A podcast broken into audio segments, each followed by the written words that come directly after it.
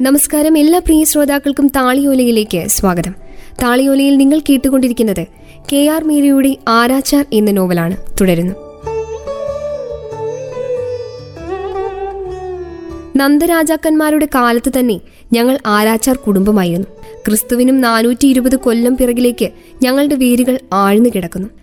ദക്ഷയാഗവേദിയിൽ ആത്മഹൂതി ചെയ്ത സതിയുടെ ശരീരവും കൊണ്ട് പരമശിവൻ താണ്ഡവമാടിയതിനും മഹാവിഷ്ണു ആ ശരീരം സുദർശന ചക്രം കൊണ്ട് ഛിന്നഭിന്നമാക്കിയതിനും സതീദേവിയുടെ ശരീരം പതിനെട്ടെടുത്ത് തെറിച്ചു വീണതിനും മാത്രമേ നമ്മുടെ കുടുംബക്കാർ ദൃഢസാക്ഷികളാകാതെയുള്ളൂ എന്ന രാമുദായിയുടെ പരിഹാസത്തിന് പോലും ദാക്കുമാക്ക് മറുപടി ഉണ്ടായിരുന്നു.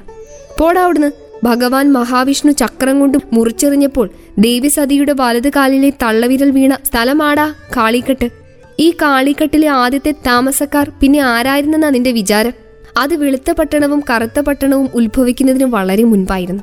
ചാതുർവർണി വ്യവസ്ഥ പോലും പിന്നീടാണ് ഉണ്ടായതെന്ന് ദാക്കൂമ അഭിമാനിച്ചു.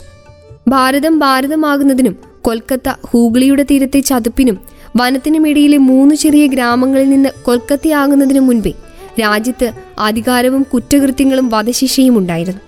കുടുംബത്തിലെ ആ ആദ്യത്തെ ആരാചാര്യയുടെ പേര് രാധാരമൺ മല്ലിക് എന്നായിരുന്നു. അദ്ദേഹം കൊട്ടാരം വൈദ്യനായിരുന്നു. ആ വലിയ വലിയ വലിയ വലിയ വലിയ വലിയ ധാതു ജ്വര ചികിത്സയ്ക്കെത്തിയ ഒരു സ്ത്രീയെ കണ്ട് പ്രേമവിവശനായി. രാജ്യത്തെ യഥാർത്ഥ രാജകുമാരന്റെ പ്രേമഭാജനമായിരുന്നു അവർ. അവർക്കു വേണ്ടി പൂർവപിതാമഹൻ ആരാചാരായി തീർന്നു എന്നാണ് ദാക്കൂമ പറഞ്ഞത്. കുട്ടിക്കാലത്ത് ഞങ്ങൾ കേട്ടിരുന്ന മുത്തശ്ശി കഥകളിൽ അത്രയും പലതരം മരണങ്ങളെക്കുറിച്ചായിരുന്നു. പൂവരശികൾ പൂത്തു നിൽക്കുന്ന വലിയൊരു വളപ്പിലായിരുന്നു ആ ആദ്യ ആരാച്ചാർ മുത്തച്ഛന്റെ വീട്. ധനികനും സുന്ദരനുമായിരുന്നു അദ്ദേഹം. എന്നിട്ടും ആ സ്ത്രീയുടെ പ്രേമം നേടിയെടുക്കാൻ അദ്ദേഹത്തിന് കഴിഞ്ഞില്ല.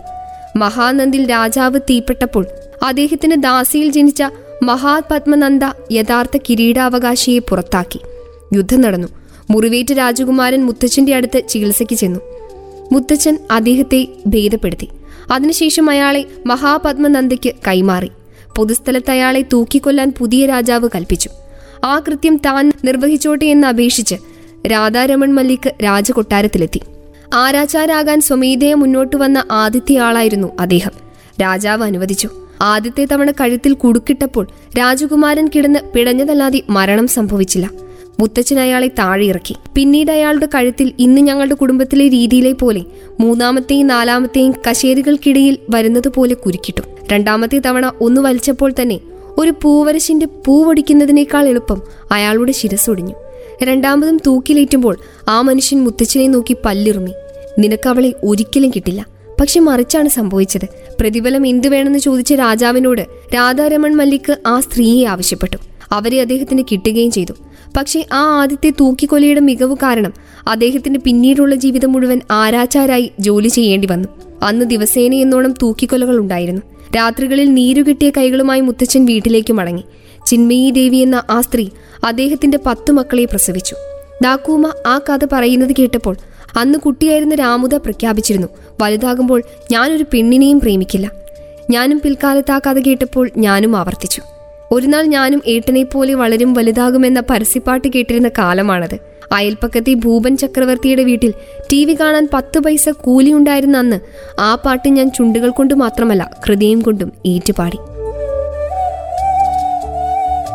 താളിയോലയുടെ ഈ അധ്യായം ഇവിടെ പൂർണമാവുന്നു. താളിയോലയിൽ നിങ്ങൾ കേട്ടുകൊണ്ടിരിക്കുന്നത് കെ ആർ മീരയുടെ ആരാച്ചാർ എന്ന നോവലാണ്. തുടരും അടുത്ത അധ്യായത്തിൽ.